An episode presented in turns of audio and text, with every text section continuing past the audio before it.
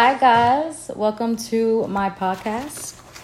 This section is called Bruja Cabinet, um, part of the Bodega podcast tree that I created.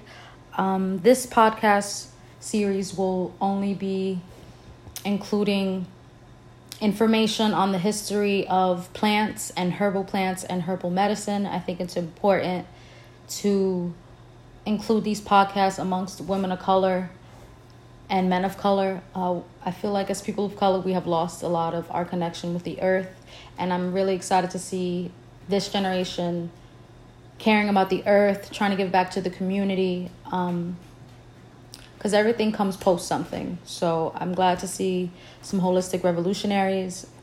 I myself would like to inspire others to live a more holistic lifestyle, pay attention to their bodies, develop intimate relationships with their bodies through food, music, and um, this is what my podcast is dedicated to. So today's episode will deal with aloe, soothe those wounds. I will be talking about the history of the aloe plant and some fun facts about the aloe plant. So enjoy, guys. So, aloe is part of the lily, tulip, and garlic family. Fun fact I love garlic.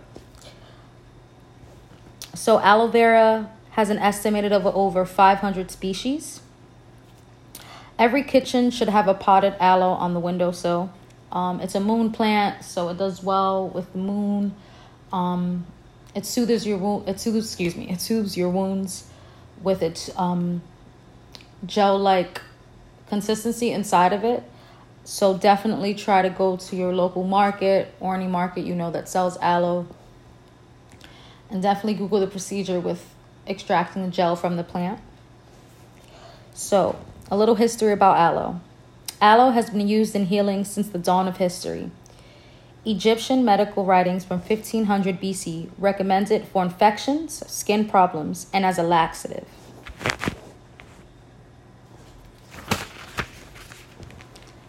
Contemporary herbalists use aloe in some of the same ways externally for burns and wounds. Scientific evidence of aloe's wound healing power was first documented in 1935 when an American medical journal reported the case of a woman whose x ray burns were successfully treated with aloe gel scooped straight from the leaves cut from the plant. Since then, several studies have supported the herb's ability to spur the healing of first and second degree burns and other wounds. One report claims aloe also eases the discomfort of a poison ivy rash. I've gotten poison ivy, and let me tell you, that's not fun. It also works as an infection fighter. Aloe gel may not only spur wound healing, it may also help prevent infection in injured skin. Several studies show aloe effective against many different bacteria that can invade a wound. Skin creams. It can also be used for the skin. Cleopatra massaged aloe gel into her skin to make it shine. The herb is still widely used in skincare products. But if you're after beautiful skin, do what the leg- uh, excuse me, do what the legendary Egyptian beauty did. Use the fresh leaf gel. So, yes, definitely I would suggest using the leaf, like literally leaving the jaw on the leaf, cutting it in half, and then soothing the wound with it or your burn. It's definitely good for sunburn. So, I definitely have some aloe in my house. I have two aloe plants.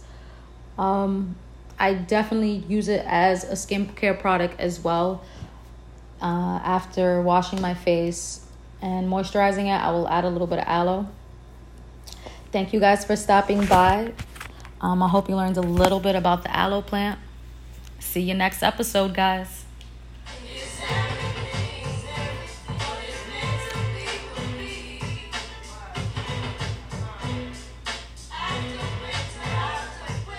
Bruja Cabinet is out.